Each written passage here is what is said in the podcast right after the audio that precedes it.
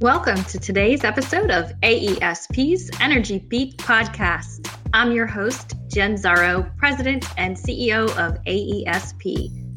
This podcast is all about amplifying the voices of our members, their work, and the hot topics that matter most to the clean energy industry. Today, we'll be talking with Rick Morgan, a veteran in the field of energy efficiency and this year's AESP Mentor of the Year. So let's get started.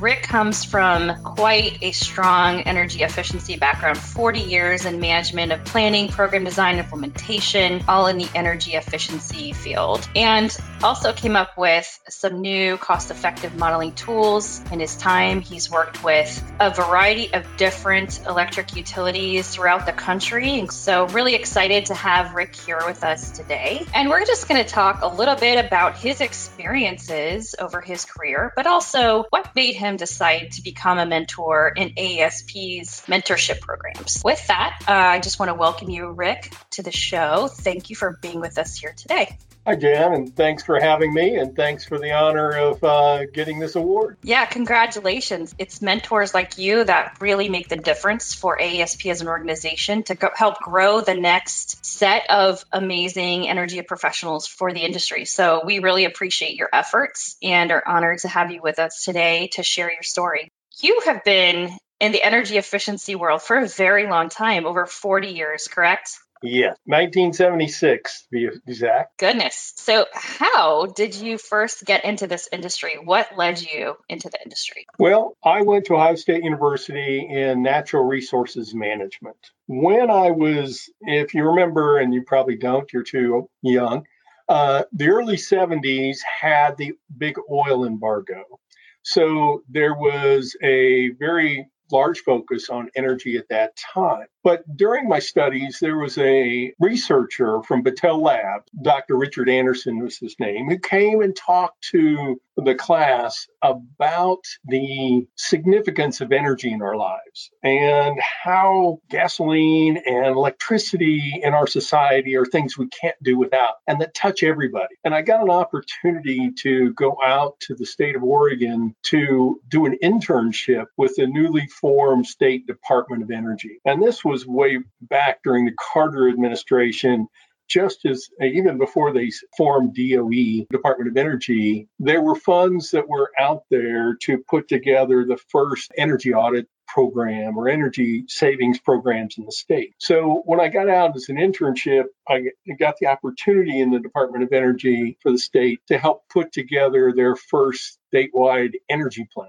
We were uh, doing this really by the seat of our pants because we had no data, we had no information, and they wanted us to put together a plan that said, oh, let's save 5% of the energy within state. So we started putting together a plan and we made up a lot of numbers because we had no data about how we do this, how much we'd save from, you know, doing energy audits, how much we'd save uh, from telling people to slow down and not drive so fast. And we submitted it, got the money and started doing the program. So that started me way back in 1976 out in the state of Oregon. From there, I went and the federal government also started putting together funds for a state, a national energy renewables lab and to look at doing solar. And the solar labs, there was a competition across the country to find the solar labs. Well, now it's NREL, it's in Colorado. But back then, there were competitions among the states and the states formed coalitions to submit this and became regional solar centers. So there were four regional solar centers. I went to Denver and helped uh, do the plan to develop those regional solar centers, then went back to the Oregon Department of Energy. And then I came back to the Midwest where I'm from and started working for Wisconsin Power and Light, now Alliant. Started really hired there to sell solar water heating units, started doing energy efficiency, had many positions within the utility to do energy efficiency. I did that for about a dozen years. And then I went out, joined a consulting firm, and then in 1995 formed my own consulting firm. So I've been working on the energy efficiency that whole period. Wow, that is some serious trailblazing right there. And you started in solar water heating. That's so interesting. You know, I think that's obviously something that's still around today, but doesn't get as much love as some of the other cooler solar, like photovoltaic technologies. Why do you think that is? Why do you think solar water heating kind of hasn't hasn't taken off over the years? Cheap gas, okay. cheap electricity for water heating. You know, it is it's an expensive investment when you can go out and buy a water heater pretty cheaply. So people don't see that long-term cost payback and it's not as sexy as something like photovoltaics. Now the photovoltaics costs are coming down, getting more competitive. That's where we see it. I've seen a lot of cycles where we've gone through where there's been constraints of supply, constraints of prices, and a lot of activity. Then if prices drop and supply drop, then we see a fallback in efficiency and renewables. This time, I think right now we're in a big change in our industry because of climate change. So it's beyond just supply and price. It's got a bigger societal impact. So I'm hopeful and encouraged that our initiatives will be even more strong, carry through, and not see these cycles that have happened over the last 40 years. Yeah, I totally agree. I really do think that the rally around climate change, especially with the weather events that we're seeing all over the world these these days, uh,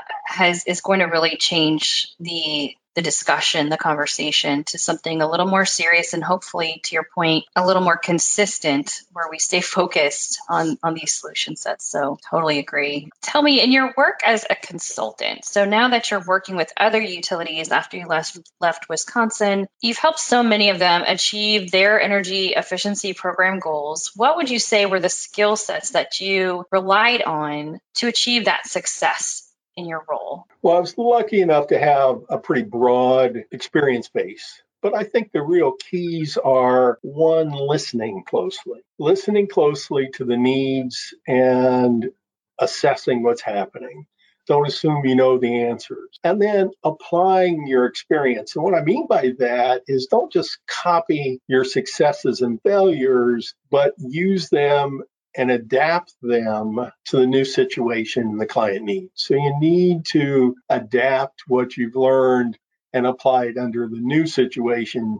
You can't just go in and say, oh, I did that 10 years ago. This is what you do. It's not the case. And I guess in the end, I always thought it was to underpromise and overdeliver. Make sure you're being honest with your clients and fair. And I've had some wonderful clients um, that I've had long-term relationships with, which has been great. But really overpromise and I mean underpromise and overdeliver. Very sage advice, all three of those. So, you know, I think that's so spot on. Not assuming that you have all the answers to begin with to allow for that creativity and out of the box thinking to occur, I think is something I love to see in this industry. And then given that you had so much experience, I think you've got a lot to work with or have had a lot to work with to adapt those experiences to these new scenarios. And we are seeing so many new emerging technology programs for the customer these days, you really do have to innovate constantly to keep up with all of the the new, whether it's demand flexibility type programs or you know electric vehicle programs or energy storage. I was just reading today in the news about a, an iron oxide energy storage project underway. You've got to be able to innovate and constantly learn. So I think that yeah. that makes sense to me a lot. That that's helped you be successful.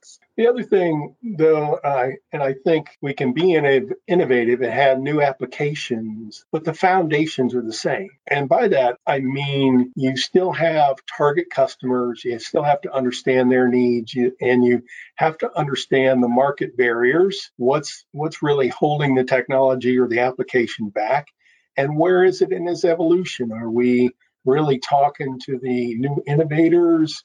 the early adopters? Are we getting it into the mainstream? So we can use all those foundational understandings to then apply to the new technologies and the new approaches. So I think there's that combination of keep to the basics and understand the basics, but apply then the new realities, the new technologies, new markets, the new opportunities, apply them then.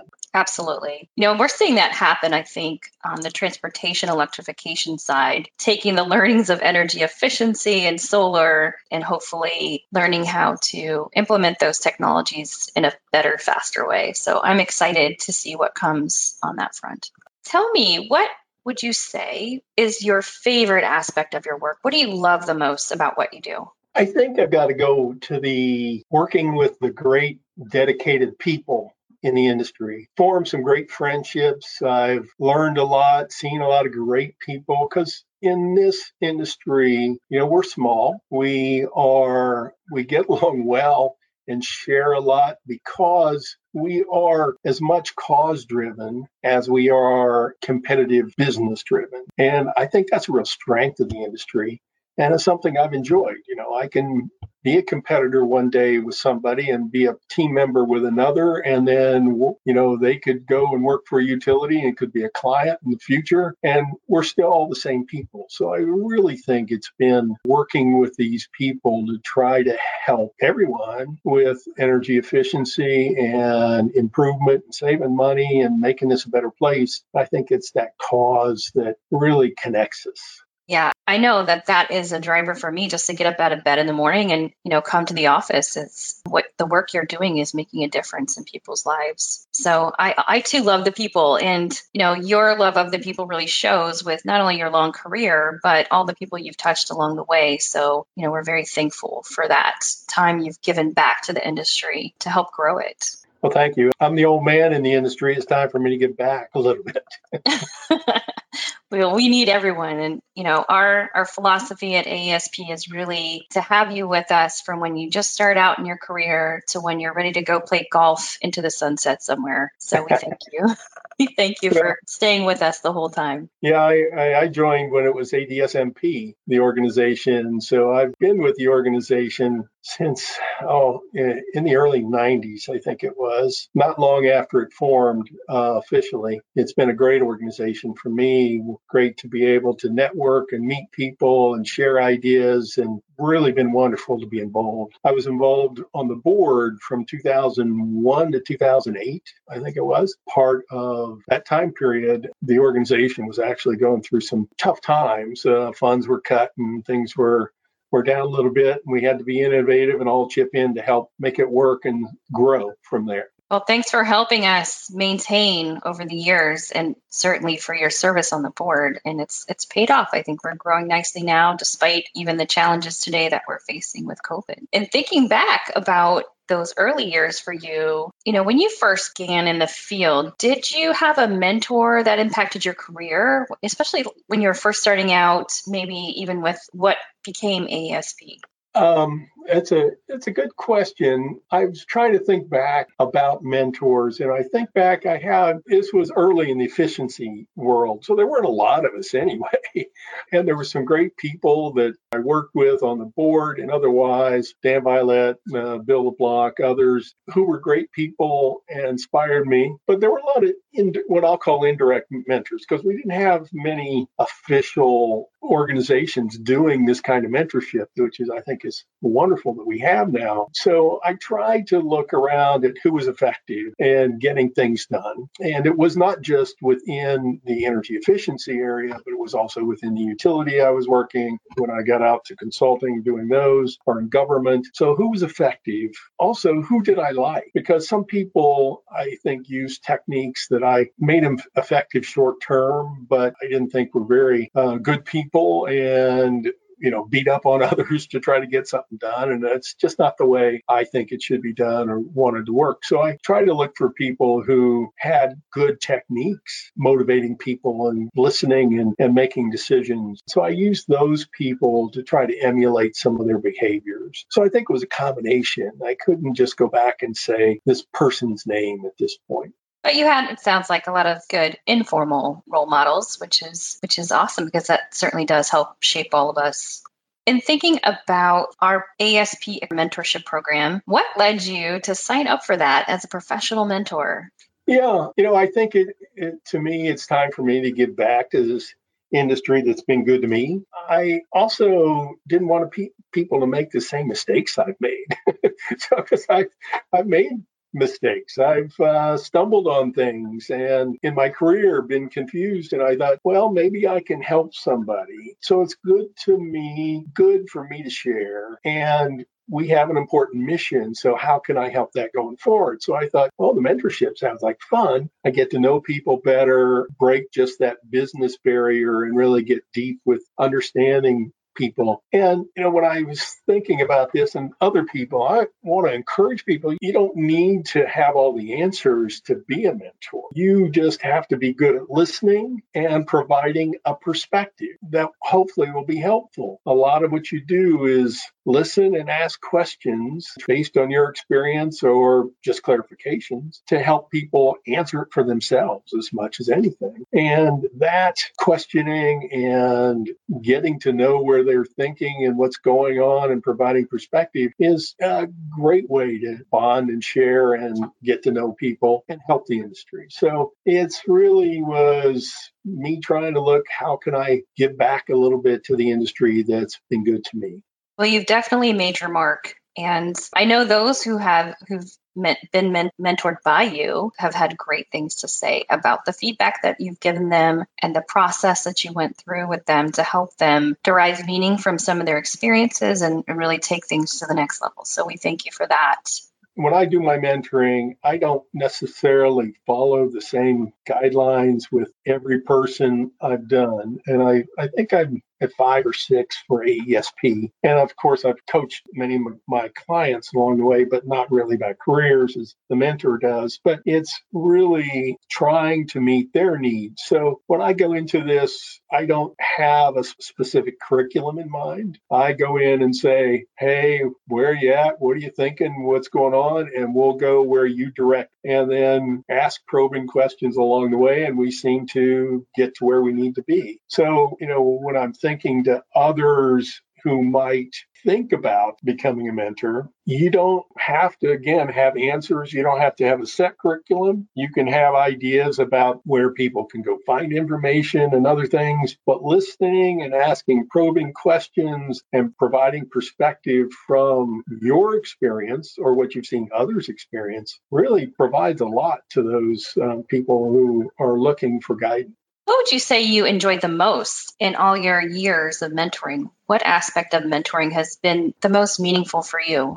Oh, it's just getting to know the people you know, you also get to reflect on yourself a little bit because when you're asking probing questions of somebody else, makes you think maybe a little about yourself and where you are. You know, my work with Quinn has been wonderful and I thank her for nominating me. And she and I are very different. You know, she's a young black woman professional and I'm an old gray haired white guy. And, you know, to think how we would mix, you know, not necessarily what people would think, but because we each bring different perspectives, hopefully I I've given her some, but she's also given me some. It's not just a one way street. I get benefits from getting perspective as well. Some of the people I've mentored have provided me information that helps me professionally. So I do get feedback that's useful for me and beneficial for me, as well as hopefully benefiting them. Wow, I really love that perspective just to think about it from that avenue of you're also getting that self-reflection. You know, it's more than just a one-way feedback. It's it's really two ways. That's amazing. As you enter the sunset period of your career, what are you thinking about from um, a legacy standpoint? What would you want to be really remembered for in this industry? uh, being the voice of God for AESP. I love that. And I think you'll keep that for sure. Uh, and people want to know, I well, I can sidestep this. We got a minute uh, about what that voice of God is on a PA system that the microphones hook into into the speakers. There's actually a setting that's called VOG for voice of God, and it's got uh, extra reverberation and other things to make you sound like you're the voice coming from the heavens. So it's not all me. It's a lot of it uh, because of the PA system. But that's how the nickname came about. And I, I guess I would like to just say say that, you know, in the end, when I do retire, I hope people think of it being a nice guy who got things done, who listened and provided useful guidance. I have a feeling they will say just that. Good. Hope so. So now, when you do retire, what do you think you're going to take up? What kind of fun things are you thinking about? Well, there's things I, I do now. All things I do with my family, of course, and kids and grandkids. But I'm a professional musician. I play in the Madison Symphony Orchestra. I'm a percussionist and have been doing that since 1979. And it's been an important thing for me to balance my career with some outside interests like that. I uh, hope to play professionally more. And I'm also an amateur photographer, so I hope to do more photography. Well, that is amazing. I had no idea that you were a percussionist. So, of the percussion instruments, what's your favorite one to play? I think it's the marimba. In the symphony, there's a timpani player, and he's a dedicated person just to timpani. And then the rest of the uh, percussion, we play everything from you know cymbals and bass drums to banging pipes and doing sound effects. It's been especially fun. We've recently done the sound, uh, the whole soundtrack behind the Harry Potter movies. So they come project the movie and the symphony plays to the movie, but all the percussionists get to do all the sound effects. So we get to do horns things banging and uh, the sound of the wand um, as it you know goes off and somebody has you know a spell. There's all kinds of things we get to do. So we get to play with all the toys. So that's always fun. But I guess my only my primary instrument that I enjoy playing for my own is the marimba.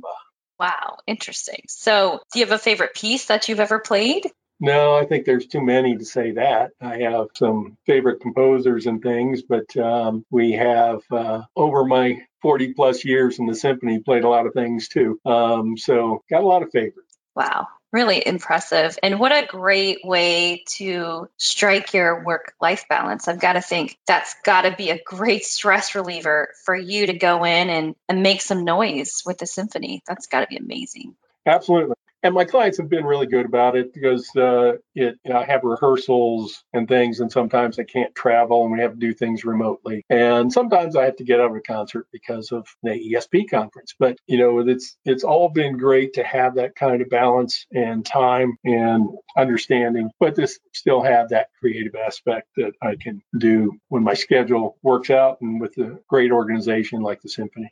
That's awesome.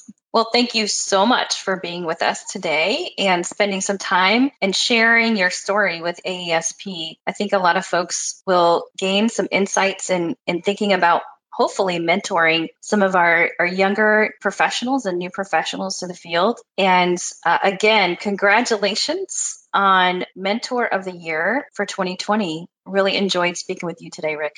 Thank you, Jen. Enjoyed speaking with you, and I look forward to seeing you here at the national conference. Same here. Very excited to start to see people, hopefully in person in February. Thanks for being with us. Thank you. Today's podcast was directed by Ian Motley, edited by Anastasia Clarkson, hosted by Jen Szaro. To learn more about AESP, its members, and the DER and energy efficiency industries, check us out at www.aesp.org. Thank you all so much for listening.